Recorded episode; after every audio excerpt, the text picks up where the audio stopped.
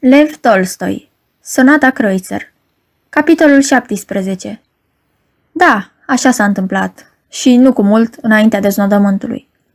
Trăiam parcă într-un fel de armistițiu, pe care nu aveam motive să-l călcăm. De pildă, începeam deodată o discuție și eu ziceam că cu tare câine a fost medaliat la expoziție. Ea mă corectează. N-a fost medaliat, ci premiat. Și gata, se iscă o controversă. Începeam să sărim de la un subiect la altul, să ne aruncăm în vinuiri. Firește, asta se știe de mult. Totdeauna a fost așa. Tu ai spus că... Nu, nu am spus asta niciodată. Va să zic că eu mint. Simți că, uite, acu-acu, izbucnește cearta aceea cumplită, când îți vine ori să te omori, ori să omori pe ea. Știi că va începe îndată și te tem de ea ca de foc și de aceea ai vrea să te stăpânești, dar îți simți ființa toată pradă furiei. Ea, în aceeași stare de spirit sau poate într-o stare și mai rea, tălmăcește și răstălmăcește din adins fiecare cuvânt al meu, denaturându-i sensul. Fiecare cuvânt rostit de dânsa e îmbibat de venin. Unde știe că mă doare mai mult, acolo mă împunge. Și cu cât trece timpul, cu atât mai vârtos. Eu urlu. Taci! Sau ceva asemănător. Ea iese din cameră ca o vijelie și se repede spre odaia copiilor.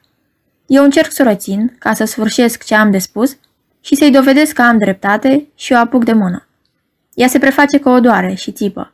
Copii, tatăl vostru mă bate. La rândul meu răgnesc. Nu minți! Și asta nu e întâia oară. Strigă ea, sau cam așa ceva. Copiii se repet spre ea. Ea îi liniștește.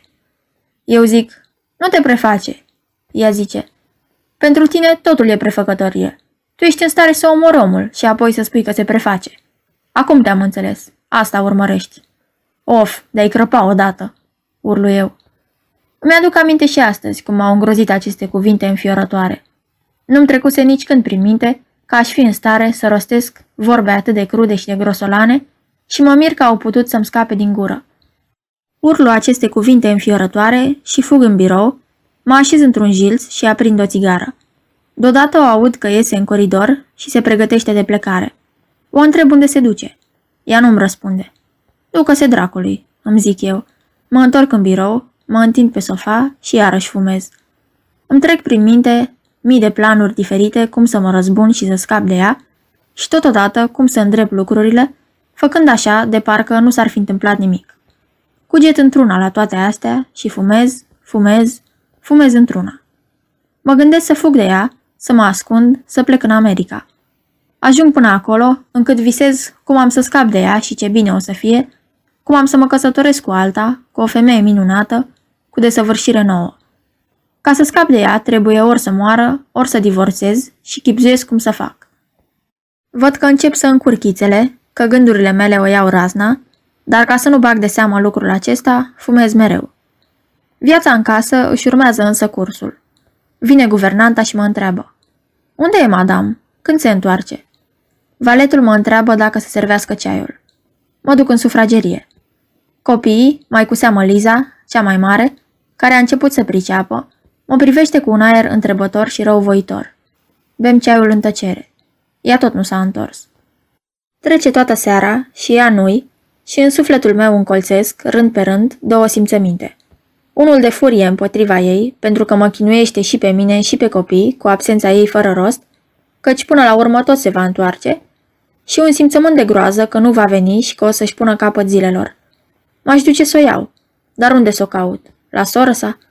Totuși e stupid să vin acolo și să întreb unde mi-e nevasta. Dar ducă-se în plata Domnului. Dacă i arde de chinuit, apoi să se chinuiască pe sine. Căci asta și vrea dumnea ei. Și data viitoare o să fie și mai rău.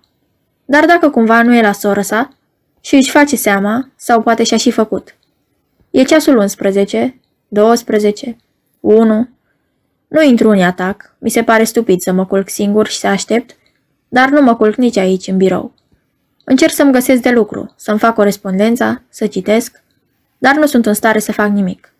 Stau singur în cabinet, când chinuit, când înciudat și trag cu urechea la cel mai mic zgomot. E trei, e patru, ea tot n-a venit. Către ziua mă fură somnul. Mă trezesc, ea încă n-a venit. În casă, viața își urmează cursul obișnuit, dar toți sunt nedumeriți și toți mă privesc întrebător și cu dojeană în ochi, presupunând că eu sunt izvorul tuturor necazurilor. Iar în pieptul meu se dă mereu aceeași luptă. Ciudă împotriva ei pentru că mă torturează și neliniște din vina ei. Pe la vreo 11 sosește soră sa ca sol trimis de ea și începe obișnuitul dialog. E într-o stare groasnică. Ce înseamnă asta? Dar nu s-a întâmplat nimic. Îi spun că are un caracter imposibil și că eu nu am nicio vină. Bine, bine, dar lucrurile nu pot rămâne așa, spune sora ei. Totul e isprava ei, nu a mea, răspund eu. Nu am să fac eu primul pas. Dacă e vorba să ne despărțim, atunci să ne despărțim. Cumnata mea pleacă fără să fi ajuns la vreun rezultat. Vorbind cu dânsa, i-am spus că nu voi face eu primul pas. Din nou la dejun, am băut vodcă și vin și am realizat că nu doream, în subconștientul meu, că nu vedeam josnicia situației în care mă aflam. Pe la ceasul trei sosește și ea. Dă cu ochii de mine, dar nu rostește nicio vorbă. Eu, închipuindu-mi că s-a călit, încep a-i spune că din pricina reproșurilor ei am depășit măsura. Ea, cu aceeași figură gravă și îngrozitor de chinuită, îmi spune că n-a venit ca să aibă o explicație cu mine, ci ca să-și ia copiii, căci nu mai puteam trăi la oaltă. Eu pornesc să-i arăt că n-am nicio vină și că dânsa m-a scos din sărite. Ea mă privește cu un aer grav, solemn și apoi îmi zice Nu mai stărui, are să-ți pară rău. Îi răspund că nu pot suferi comediile acestea. Atunci ea țipă ceva ce nu pot dezluși și fuge în cameră la ea. În urma ei aud cum întoarce cheia în broască. S-a încuiat. Bat la ușă, dar ea nu-mi răspunde și mă retrag furios.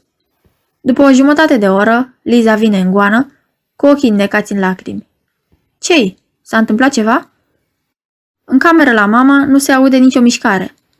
Ne ducem la ușă. O zgâlzi din răsputeri. Zăvorul nu e bine pus și cele două canaturi se deschid. Mă apropiai de pat. Ea e culcată incomod, îmbrăcată cu rochia și cu botinele ei înalte în picioare, zace în nesimțire. Pe noptieră văd un flacon de opiu gol. O readucem în simțiri.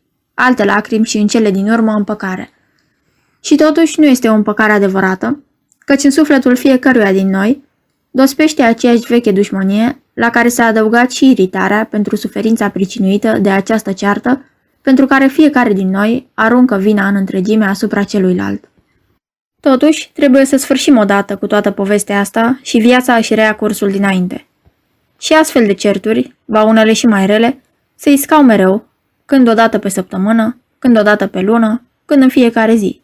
Și mereu la fel. Într-un rând, mi-am scos și pașaport pentru străinătate. Cearta ținuse atunci două zile în șir.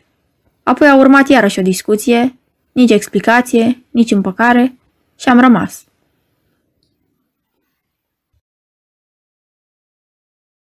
Aceasta este o înregistrare Cărțiaudio.eu.